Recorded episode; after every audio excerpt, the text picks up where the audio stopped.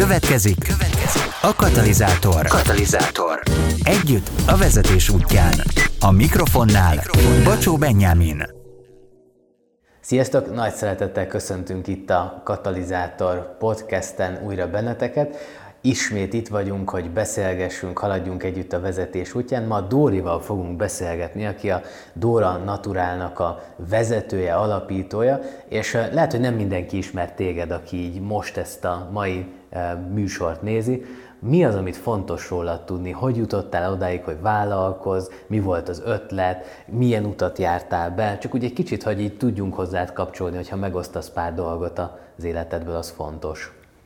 Alapvetően én soha nem készültem vállalkozónak, sem vezetőnek, tehát ez gyakorlatilag egy ilyen organikusan alakuló dolog volt az életemben.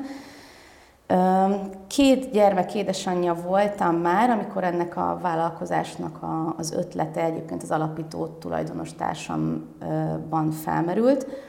De egy kicsit visszamegyek ebben a történetben, ezért a vállalkozási attitűdről, vagy a vállalkozói létformáról én azért már láttam otthon ezt-azt, meg a környezetemben, mert édesapám is vállalkozó volt egyébként, de valahogy ez korábban soha nem fogalmazódott meg bennem, hogy, hogy én vezető vagy vállalkozó szeretnék lenni.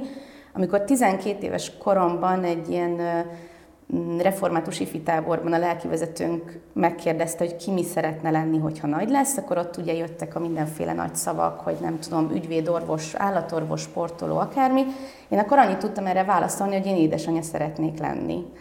Ennél konkrétabb elhatározásom nem volt így a jövőmmel kapcsolatban, és hát ezt ugye sikerült is abszolválnom, ugye négy gyermek édesanyjaként, de nagyon vonzott például a média és az újságírás. Én azt gondolom, hogy szerenteljesség nélkül elmondhatom, hogy, hogy kamaszkoromban például nagyon-nagyon szépen írtam. Tehát, hogy ilyen szép irodalmi műveket, na szóval, hogy novellákat, verseket, és, és már most felnőttként is azt gondolom, hogy nagyon szépeket írtam.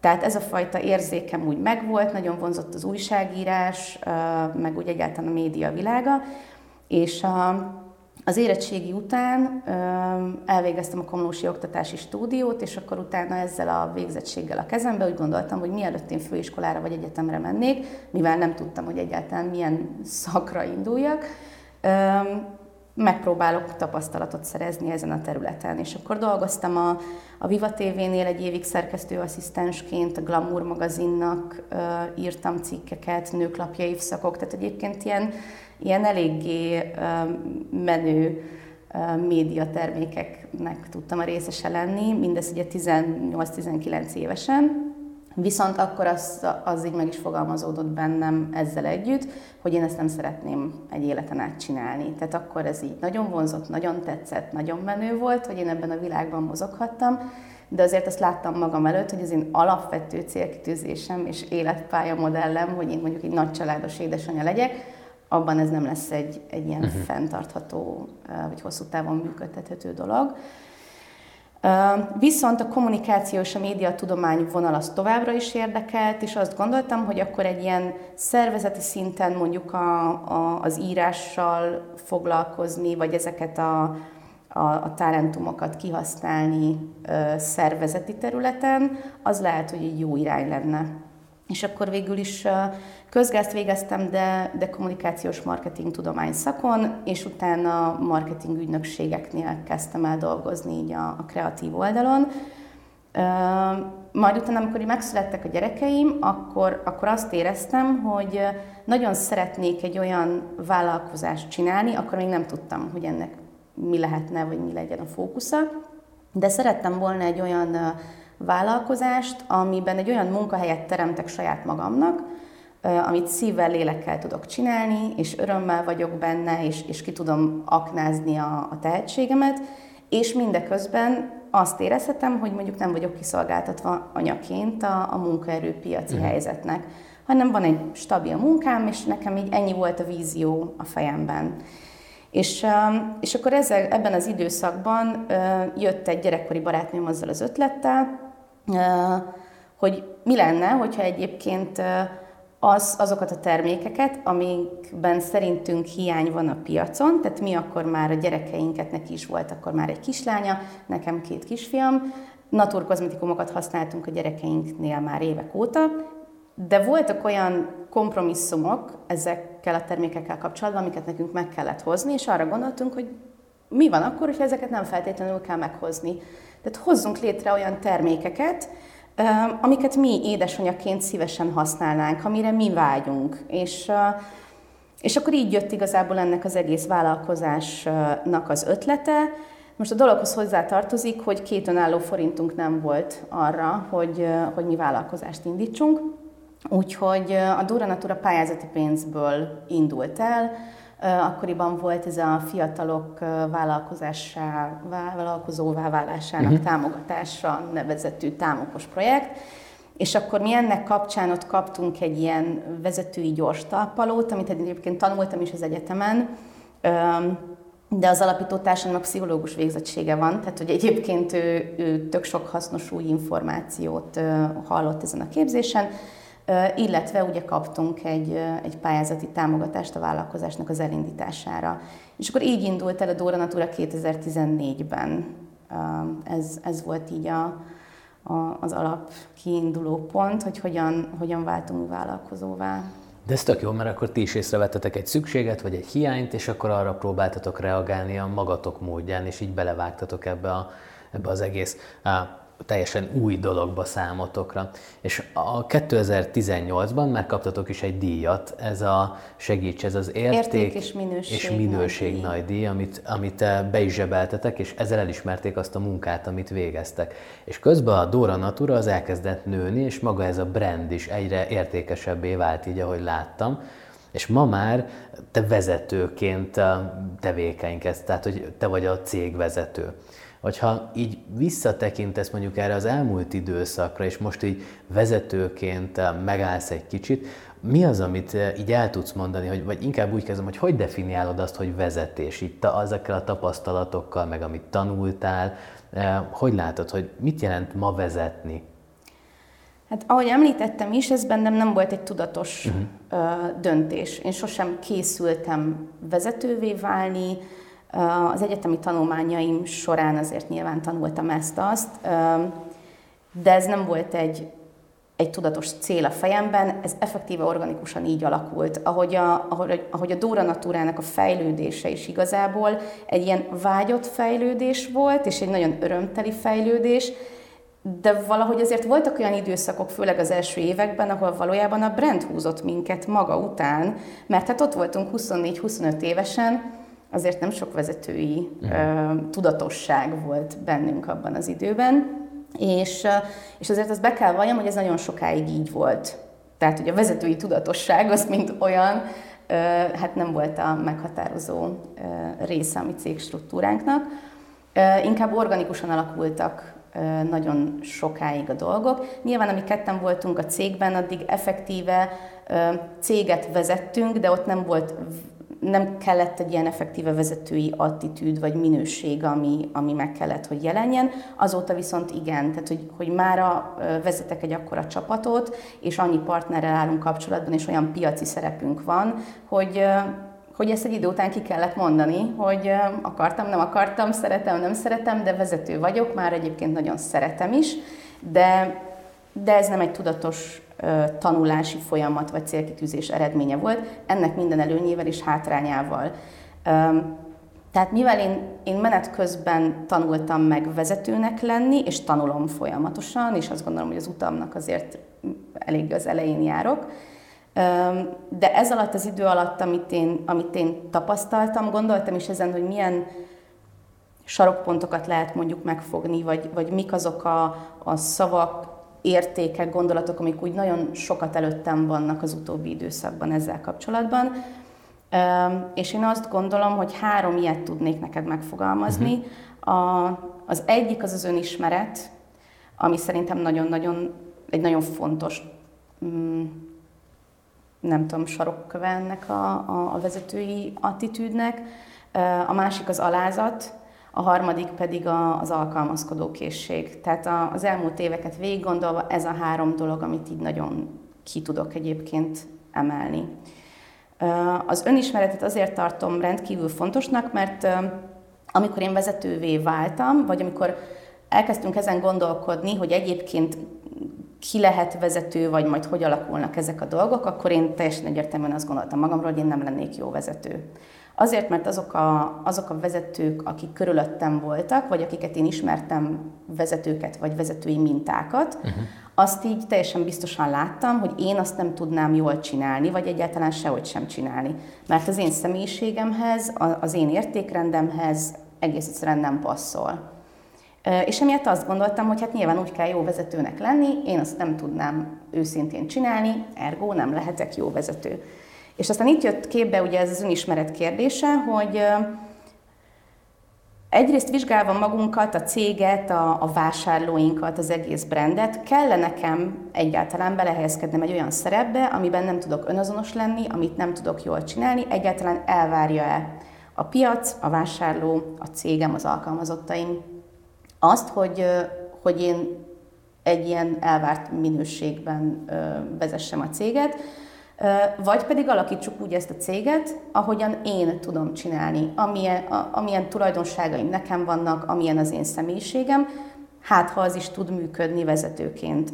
És az utóbbi idő, időben az, az a tapasztalatunk, és, és azt tudom neked mondani, hogy abszolút működik. Tehát, hogyha az ember felismeri magában azokat a dolgokat, hogy miben vagyok jó, mit tudok én adni az alkalmazottaimnak, hogyan tudom őket jól vezetni, um, hogyan tudok rájuk rezonálni, mik azok a területek, amiben baromira nem vagyok jó, és akkor oda, odaültetek embereket, és úgy állítom össze a csapatomat, hogy, hogy ne az én bénasságaimhoz asszisztáljanak, hanem felismerem azokat a területeket, amiben nem vagyok jó, és nem vagyok rá alkalmas, hogy azt a területet én irányítsam, bekerül mellém egy olyan operatív vezető vagy egy projektmenedzser, aki, aki mondjuk az én bizonylati fegyelmemet, ami nem létezik, azt egyébként tökéletesen helyre tudja tenni, és tökéletesen tudja működtetni a rendszert, mert egyébként ő meg nem tudná mondjuk úgy motiválni, vagy olyan víziókat adni a cégnek, amit én meg tudok. Uh-huh. Tehát szerintem az önismeret ebből, a, ebből az irányból nagyon-nagyon fontos, vagy emiatt nagyon fontos, hogy, hogy szerencsésebbnek tartom, hogyha az ember egy nagyon komolyan ismereten megy végig, akár segítséggel, akár kócsal, akár baráti beszélgetésekben, vagy olvasmányélvényeken keresztül, vagy csak egész egyszerűen gondolkodik uh-huh. saját magán eleget. És eljut egy olyan önismereti szintre, a, amivel így tud olyan vezetője lenni a cégének, ami a cégének a legjobb, és nem egy sémába akarja saját magát beültetni, hanem saját magából megpróbálni azokat a, a, a skilleket és talentumokat odaadni és visszaadni, és, és tálcán kínálni a, a, a cégben szereplő embereknek, ami mindenkinek az előnyére van. És említetted itt a harmadik dolgot, ami meg ez a alkalmazkodó készség. De hát egy olyan világban élünk, amikor hihetetlenül változnak a dolgok, tehát hogy struktúrák, hát dolgok, ugyanakkor meg valahol mégis az ember keresi azokat az állandó értékeket, amik így mondjuk így, hogy iránytűként tudnak funkcionálni. És most, hogyha mondtad, hogy vezetővé váltál, tehát te nem annak születtél, hanem azzá váltál, tanultad, az, ön, az önismeret, az önazonosság tekintetében rengeteget fejlődtél. Egy ilyen hogy tudod összeegyeztetni ezt a kettőt, hogy vannak olyan értékek, amiket így magadénak vallasz, vagy amik nagyon fontosak, egyfajta ilyen stabil építőkövek, és közben meg alkalmazkodni kell. Ezt hogy tudod jól csinálni? Nyilván az alkalmazkodó készség az, az nagyon sok területet érinthet, és nem minden területben vagyok erre hajlandó. Aha. Tehát, hogy egy nagyon fontos dologra kérdezel rá egyébként, mert mm, én hívő református vagyok egyébként, a gyerekeim református iskolába járnak, a férjem presbiter, tehát hogy nekünk ez egy nagyon aktív, aktív hitéletünk van, és aktívan része az életünknek a, az Istennel való együttjárás is. A, merem azt mondani, hogy az igei vezetettség is, vagy legalábbis nagyon, nagyon törekszünk erre. És azért ez ad egy olyan fajta etikai, erkölcsi iránytűt az én cégvezetésemnek, meg a, a brandnek is, bár a brandben ugye ez így effektíve nem jelenik meg az én kereszténységem, de nagyon sok olyan jellemzője van mondjuk a brandnek, ami abszolút így konvergál a, a keresztény értékrenddel, és ezekből nem engedünk. Tehát, hogy ez, ez korábban sem volt probléma, akkor sem, amikor, amikor többen voltunk jelen a, a cégvezetésben, a tulajdonosok közül, és most sem, tehát hogy én ezekhez így nagyon, nagyon konkrétan ragaszkodom, és, és erről majd beszélek is külön, ha, ha gondolod, de hogy folytatva ezt a gondolatmenetet, a, az alkalmazkodó készség viszont elengedhetetlen egy olyan területen, meg egy olyan világban, amikor jön egy pandémia, amire senki nem számított, és egyébként ott van egy, egy cégstruktúra, egy marketing, kommunikáció, egy akármi, amit így két nap alatt kell átforgatnunk, és kitalálni, hogy hogyan tovább egy olyan helyzetben, amire senkinek nincsen receptje, hogy itt most mit kéne csinálni, mert mindenki totálisan vakon van egy ilyen nem várt helyzetben, és akkor még csak nem is kell ilyen ilyen nagyon apokaliptikus dolgokra gondolni, mint egy világjárvány, hanem egyébként, hogyha csak arra gondolunk, hogy azt mondja a beszállító holnap, hogy a, az egyik alapanyagból így nem gyártanak többet, vagy az így megszűnik, megszűnik a csomagolás, nem készült el a címke, lebetegszik az egyik alkalmazott, vagy a gyermeke, és akkor ugye otthonról tud csak dolgozni. Tehát, hogy vannak nagyon hétköznapi és, és apró dolgok, ahol a rugalmasságnak jelentkeznie kell, és vannak egészen nagy céget érintő dolgok, ahol nekünk folyamatosan alkalmazkodni kell, de ez soha nem jelentheti azt, hogy egyébként az alapértékrendünktől, ami azt gondolom, hogy a Dora Natura esetében nagyon erős, tehát hogy nagyon markáns értékrendünk és közvetített értékrendszere van ennek a brandnek, hogy ezektől az értékektől soha nem térhetünk el. Szóval ez nem egy elvtelen alkalmazkodást jelent, hanem, nem. hanem egy nagyon világosan... Nem, a rugalmasság. rugalmasságot. Aha, ez, ez tök jó, mert akkor ez így világos. És ma említetted, hogy hívő reformátusként ez egy nagyon meghatározó része az életednek. Ha most beszélgetünk itt a vezetésről, hogyan, hogyan segít, vagy hogyan alkalmazott te a hitednek az igazságait, vagy egyáltalán a hited hogyan jelentkezik vezetőként az életedben? Ez engem nagyon érdekel, mert hogy szerintem ez, ez az egyik legizgalmasabb kérdés, hogy valaki vezetői szerepben, feladatban, felelősségben van, közben pedig ott van valahol egy olyan um, hit nagyon erősen az ember életében jellemében, ami te úgy mondtad, hogy egyfajta ilyen erkölcsi iránytűként funkcionál, de hogyan mutatkozik meg ez? Hogyan látszik a te életedben?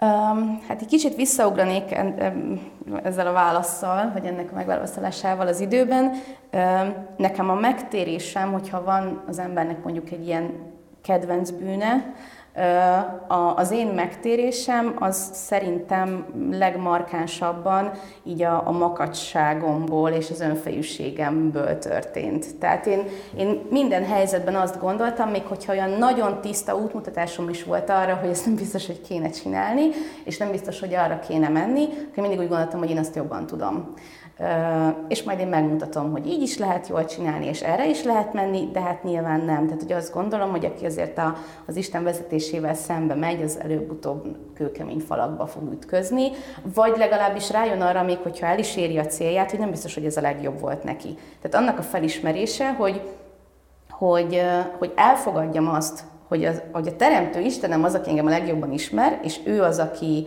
aki a leginkább tudja, hogy mi az, ami jó nekem, akkor elfogad, elfogadom az ő vezetését is bizonyos dolgokban. És ezt szerintem nagyon sokszor félreértik az emberek, hogy, hogy jaj, hát akkor van kire kenni. Tehát, hogy az, az Úristen másként akarta, meg bizonytalan vagy, és akkor egy felsőbb hatalomhoz imádkozol, vagy, vagy bújod a kis könyvedet, hogy megleled benne a választ, mert bizonytalan vagy, nem tudod merre menjél, de hát nem, én baromira tudtam mindig, hogy merre menjek. Tehát nem arról van szó, hogy én egy bizonytalan ember voltam, és akkor a, a kereszténység az a bizonytalanoknak a, nem tudom, mencsvára, legalábbis én ezt így abszolút nem így élem meg.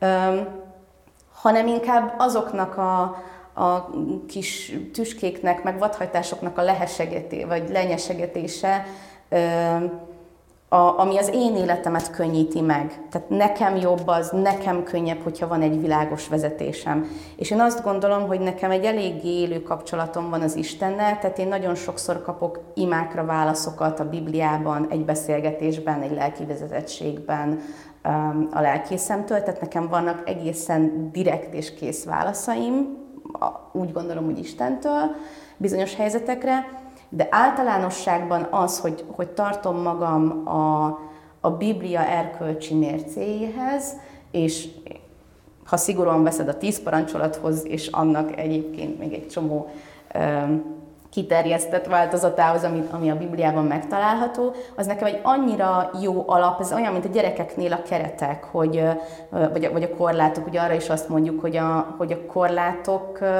arra is jó, hogy az ember belekapaszkodjon. Tehát, hogy a korlátnak nem csak az a feladata, vagy, a, vagy a, az irányoknak, a kereteknek, hogy az embert betegye valahova, ahonnan így végletesen ki akarsz törni, hanem hogy legyen minek neki dőlni, hogyha egyébként gyengébb vagy, ha kérdéseid vannak, ha nem tudod merre menj tovább. Ez nekem iszonyatosan sok erőt ad, mert amúgy baromi sokszor van olyan helyzet az életemben, hogy, hogy kétségeim vannak, hogy nem vagyok teljesen biztos abban, hogy, hogy hogyan kéne jól, és akkor mindig egy kicsit így megállok, hogy oké, okay, akkor most ezt valószínűleg nem nekem kell eldönteni ezt a helyzetet hanem, hanem beszélgetni a lelkivezetőmmel, vagy sokat imádkozni, egy kicsit elcsendesedni, és így meg fognak érkezni a válaszok.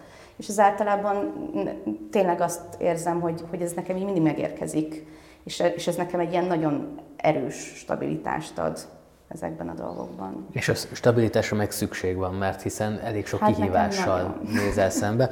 Említetted, hogy uh, most akkor vezeted a céget, uh, aktívak vagytok nyilván abban a gyülekezetben, amelyikben uh, a férjed presbiterként szolgál, és ezen felül van négy gyerkőcötök.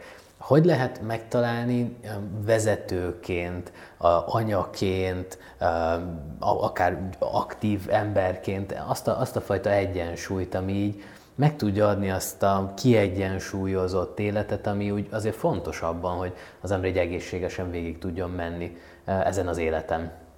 Én nagyon örültem, amikor felkértél engem erre a beszélgetésre, mert én nagyon sokáig küzdöttem ezzel a kérdéssel, hogy hogyan tudom ezeket a különböző területeket egyensúlyba tenni, megőrizni valami fajta balanszot ezek között, a területek és önmagam között és évek óta küzdöttem ezzel a kérdéssel, és nagyon remélem azt, hogy, hogy azok, akik most ezzel küzdenek, azoknak az én válaszom az segíteni fog, mert az elmúlt évek tapasztalata azt mondja, mondatja velem, és az a konklúzióm, hogy sehogy. Oké, okay, ez, az egy, az egy jó az beszélgetés az volt, köszönjük szépen!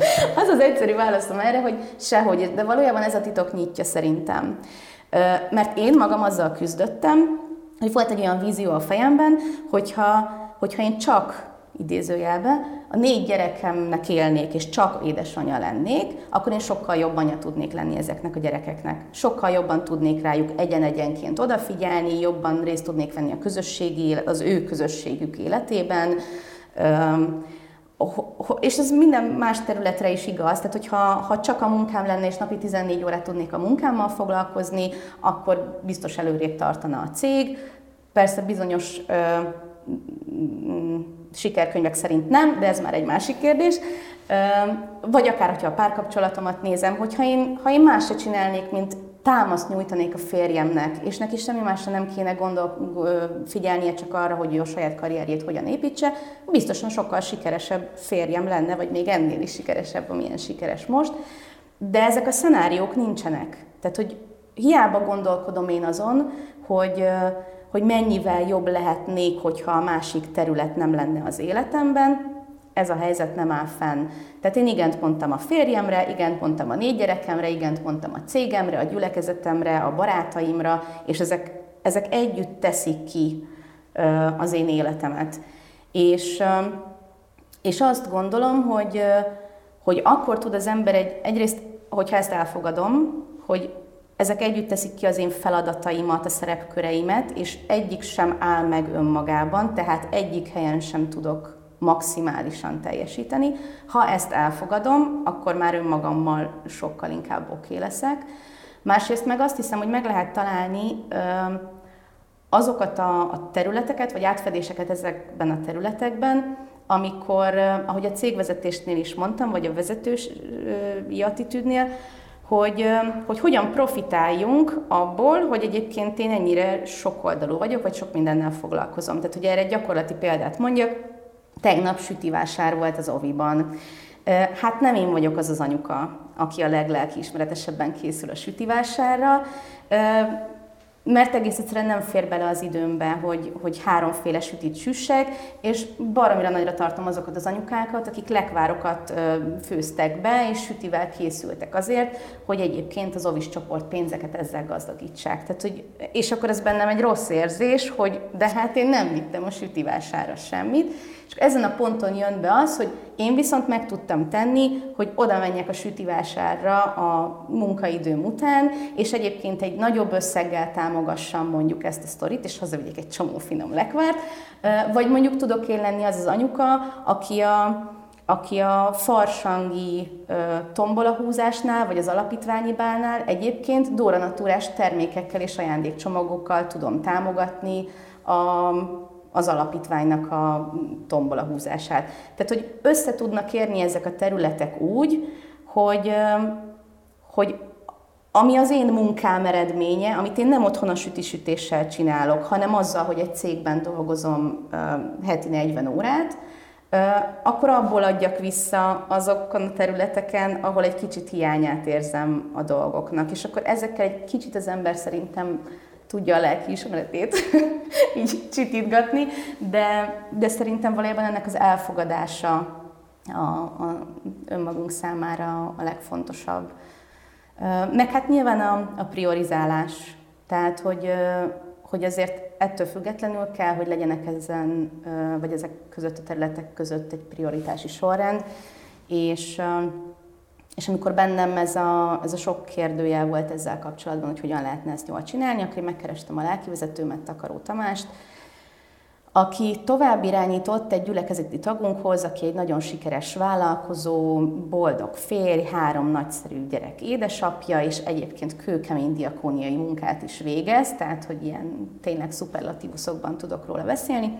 És akkor a Tamás tovább irányított ehhez a, az úriemberhez, de azt az egy mondatot feltette nekem, hogy Dórikám, az döntsd el, hogy biztosan ez a te utad. És ez az egy mondat is azért nagyon szöget ütött a fejemben, majd, majd elmentem ehhez a gyülekezeti tagunkhoz, és a feleségével is vele beszélgettem elég hosszan, nagyon sokat meséltek az ő vállalkozói életükről, amit egyébként együtt csináltak, a diakóniai szolgálatokról, a házasságokról, nagyon, nagyon sok, sok információt kaphattam tőle, meg, meg iránymutatást.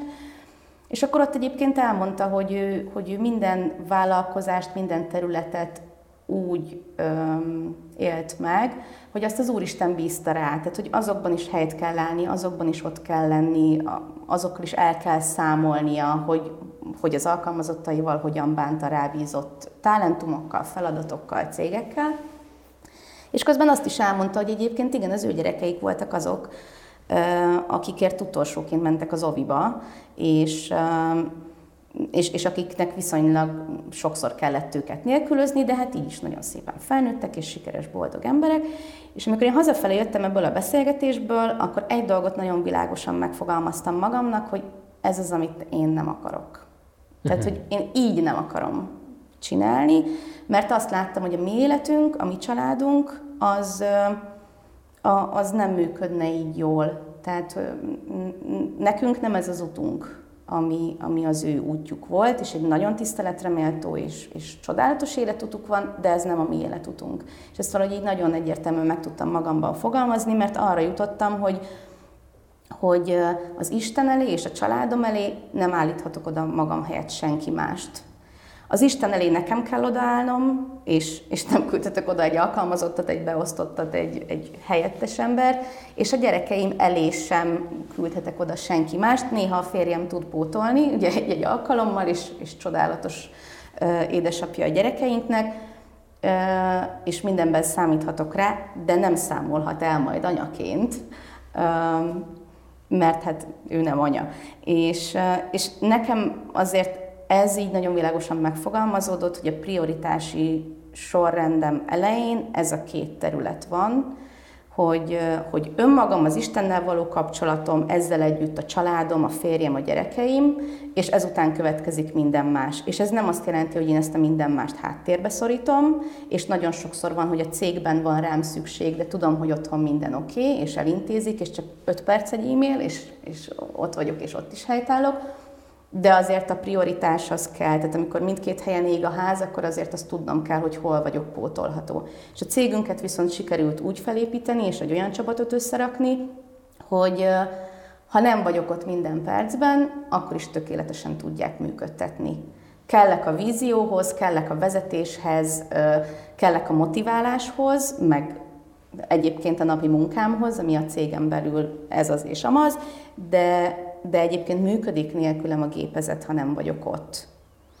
És ezt nagyon, tehát hogy így, hogy hallgatlak, ez tök jó hallgatni, mert hogy ez arról szól, hogy tulajdonképpen te rájöttél arra, hogy van egy saját utad, egy saját felelősséged, ami nem átruházható, amiért te fogsz elszámolni, ami a, ami a tied, ez a te cipőd, amiben neked kell járni, és ez nem illik másra, és, e, és nem, nem próbálsz más cipőben járni, vagy más ként viselkedni, hanem megpróbálod azokat a felelősségeket maximálisan megtölteni élettel, amiket, amiket kaptál. Szerintem valahol itt kezdődik a hitelesség, nem? Tehát, hogy amiről beszélgetünk, az pont az, hogy igazából szeretnél hiteles emberként így végigmenni az életen. A hiteles lenni anyaként, hiteles lenni a cégben, hiteles lenni felelé, feleségként, és nem, inkább, nem az elvárásoknak, hanem annak a belső iránytűnek megfelelni, ami ott van benned. Abszolút. Igen, de egyébként azért nem, nem megy ez ám olyan egyszerűen. Tehát, hogy ez nyilván egy, egy olyan útnak, vagy olyan szakaszoknak a végén jönnek ezek a mondatok, ami, amiben az ember nagyon sokat örlődik, meg gyötrődik. Tehát például, ha azt nézed, hogy, hogy van egy, egy jól menő vállalkozásunk, egy szépen alakuló brandünk, és azzal egy idő után elkezdenek együtt járni üzleti vacsorák, olyan megjelenések, olyan ismerettségek, ahol azért úgy meg kell jelenni, sokat kimozdulni, sok minden eldől egy vacsora asztalnál, vagy eldőlhet, és én abban így nagyon elkezdtem feszülni, uh-huh. hogy hogy nekem azért csak illene ott lennem, nehogy kimaradjak valamiből, nehogy lemaradjunk, nehogy, nehogy azért ne történjen valami, mert nem vagyunk ott, és akkor így elkezdett bennem egy ilyen, egy ilyen izzadságszagú versengés lenni, nem is másokkal, hanem így önmagunkkal, hogy, hogy, hogy jó Istenem, nehogy nem tudom, mi legyünk a, a vállalkozásunk korlátai, hogy egyébként nem jelenünk meg, nem tudom, ilyen celebeseményeken, meg, meg ilyen-olyan helyeken. És ebben például az, az nekem egy ilyen nagyon fontos felismerés volt, hogy, hogy hát ez sem az én utam. Tehát, hogy lehet ezt a brandet úgy is építeni, hogy tök szívesen részt veszek ezeken az eseményeken, és nagyon szívesen beszélgetek bárkivel, újságírókkal, piárosokkal, ismert emberekkel tényleg, de nem, a, nem az a brand vagyunk, akik ezeken keresztül fognak tudni felemel, vagy a, amelyik ezen, ezeken uh-huh. keresztül fog tudni felemelkedni. Ezek hozadékai, amiket így szeretünk, örülünk, nagyon jó, de nem kell nekem minden eseményen ott lennem. Nem kell nekem minden díjra jelöltnek lennem, nem kell nekem saját, nem tudom én, instafiókot fenntartanom azért, mert van egy cégem, tehát van a brandünknek egy nagyon szép elérése, és van a brandünknek egy nagyon jó kommunikációja. Én megmaradhatok így Fónya Dórinak szépen csendben a családommal, és, és annyit kivenni ennek az egész ismertségnek, vagy népszerűségének a részéből, ami egyébként nekem jól esik, és a családomba belefér, és amit itt szívesen örömmel csinálok. És hogy, hogy ebben is mondjuk így meg kellett hozni egy határt, hogy, hogy lehet, hogy jobban tudnánk helyezkedni, ha helyezkednék, de nem helyezkedek. Csak hogy ezeket a döntéseket meg kell hozni, és azért ezekben van, van, van időnként egy ilyen kis, nem tudom, diszonancia az emberbe, de aztán, aztán jön ez a belső iránytű. Hm. Meg bátorság kell hozzá, tehát így, ahogy, így, ahogy hallgatlak, az e- kell. azért, azért ehhez, ez az kell, hogy az ember felismerje először ahhoz, hogy ezt kimerje mondani saját magának, aztán pedig, hogy utána azt merje mondani, hogy hát akkor, akkor én most ezt nem így csinálom. Szóval hogy ez azért nagy, nagy bátorság, és, és tök jó. És szerintem azok a mondatok, amiket így most mondtál, azok mögött azért ott vannak azok a belső küzdelmek, meg küzdések, amiket így említettél itt, hogy ezek, ezek azért mondatok nem úgy születnek, hogy ilyen um, bullshitként jönnek, és akkor azokat az ember mondja, hanem ezeket valóban meg kell élelni, végig kell küzdeni, hogy tényleg mi, a, mi az ember útja. És most néznek bennünket, meg hallgatnak bennünket, és te most azért a, a, megharcoltad a saját harcaidat, meg biztos, hogy még most is vannak, tehát hogy nem úgy tűnsz, meg említetted is, hogy a fejlődés mennyire fontos szempont, mint aki végére ért ennek az útnak, hanem te is egy ilyen utazó, tanuló, fejlődő valaki vagy, aki halad valamerre az életében. Itt, akik néznek bennünket, így mi az a, mi az a nagy tanulság, amit így, így oda tennél, kitennél így az asztalra, hogy vezetőként, anyaként, a feladataidban, felelősségeidben ez egy olyan fontos dolog volt, vagy olyan fontos mondat volt, amit így szívesen megosztasz mással. Tehát, hogy így ezt így kiteszed az asztalra, mert neked ez nagyon sokat jelentett, vagy bátorításként, vagy tanulságként, és úgy mások is tudnák használni, mások is erőt meríthetnek belőle, vagy éppen ugye tanulhatnak ebből, mert okos ember a más kárán tanul, a buta meg még a sajátján sem, tehát hogy így mi az, amit így meg tudsz velünk osztani, mert szerintem ezek, ezek ilyen életbölcsességek, ilyen aranyrögök, amiket érdemes a másik ember életében így észrevenni, és akkor egy kicsit megcsodálni legalább, aztán hát, ha lehet értékként továbbvinni belőle valamit. Igen, csak tudod, az a baj ezekkel az életbölcsességekkel, hogy, hogy az életbölcsességet mindig, aki kimondja, a mögött ott van egy ilyen út, ami kimondatja vele. Tehát nehéz nekem most olyan mondatokat mondani, amivel, amiben valakiben, valakiben benyomok egy gombot, és akkor az onnantól kezdve menni fog. Mert azt gondolom, hogy valójában pont nem ez a mondat a lényeg, vagy nem a gomba lényeg, hanem az az út, ami odáig elvezetett. Azok a mélypontok, azok a kudarcok, azok a küzdelmek, amik elvittek odáig, mert szerintem ezeket nem lehet könyvből megtanulni, nem lehet receptre felírni, nem lehet egy-egy mondat során ö, saját magunkévá tenni ezeket a dolgokat. Ö, viszont azt, ö, azt gondolom, hogy amiről beszéltünk is, hogy annak a felismerése, hogyha mondjuk most itt a vezetői attitűdről beszélünk, de egyébként ez anyaként, nőként, és azt gondolom, hogy vagy férfiként és, és alkalmazottként bárhol az, a, az ember életében egyébként ez egy, ez egy fontos gondolat lehet, hogy ne akarjam magamat belekényszeríteni olyan szerepekbe, vagy olyan keretrendszerekbe, amire alkalmatlan vagyok. Tehát, hogy ne akarjak én olyan édesanyja lenni mondjuk, mint amilyen az anyukám volt, vagy a nagymamám, vagy a szomszédasszony, mert, mert lehet, hogy én baromira nem vagyok olyan, lehet, hogy nem én leszek a világ legjobb sütiét sütő anyukája, vagy, vagy nem varrok ügyesen jelmezt, vagy mit tudom én, kinek éppen mi, a, mi okozza a fejfájást az anyaságában, de egyébként a gyerekeim hozzá mindig őszinték tudnak lenni, vagy én vagyok a legjobb hallgatóság az anyák között, vagy nem tudom, tehát hogy mindenki találja meg szerintem saját magában azokat a tulajdonságokat, amiket az adott területen a többiek előnyére tud fordítani. Tehát, hogy úgy legyek a legjobb anya, úgy legyek a legjobb feleség, úgy legyek a, a, a legjobb vezető, ami belőlem a legjobb.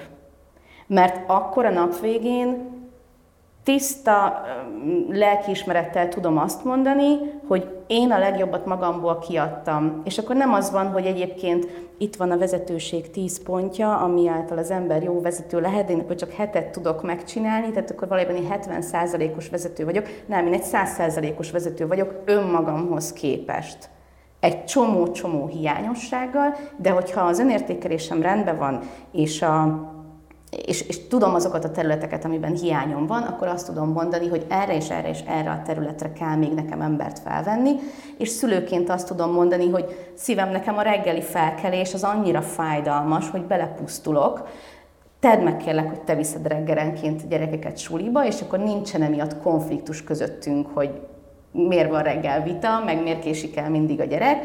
Viszont én este tízkor még bepakolok két adag mosást, mert este nekem több az energiám, mint reggel. Tehát ugye szerintem minden területre mhm. igaz, uh-huh. hogy az hogy önmagunk megismerése, a saját tulajdonságaink, tehetségünk, képességeinknek a, a nagyon pontos felismerése, hogy mi az, amiben jó vagyok. Mert érted, ez kicsit olyan, hogy megpróbálhatnál te festőművész lenni, valószínűleg, vagy nem tudom, bocs, de lehet, hogy nem te lennél a legjobb festőművész, ellenben mondjuk lehet, hogy te vagy a legzseniálisabb szónok a világon. Tehát, hogy mindenki abban próbáljon meg jól működni, amilyen talentumokat kapott, és talán azt gondolom, hogy nekem ez az egyik legnagyobb bölcsességem, hogy ne próbáljunk meg mások lenni, vagy mást kihozni magunkból, mint amit az Istentől kaptunk. Uh-huh. Van, az a, van az a tök jó mondás, hogy a, a képességeink azok a Isten ajándéka nekünk, és hogy mit kezdünk ezzel, az a mi ajándékunk Istennek. Ez és egy ez, nagyon szép mondás. Ez tök jó, tehát hogy ez tök jó hallani, meg tök jó így beszélgetni veled erről, hogy, hogy te hogyan képzeled ezt el, és hogyan keresed azt az utat, ahogyan azokat a képességeket és lehetőségeket, amiket kaptál, azokkal jól élj. És ez egy, ez egy fontos dolog. Hát a beszélgetésünk végére értünk, de nagyon köszönöm, hogy itt voltál. Én nagyon élveztem ezt a beszélgetést, nagyon köszönöm, hogy megosztottad a tapasztalataidat, meg nem csak a tapasztalatokat, hanem ezek mögött azokat a történeteket, amik odáig elvittek téged. Úgyhogy köszi szépen, és köszönjük, hogy ti is velünk tartottatok.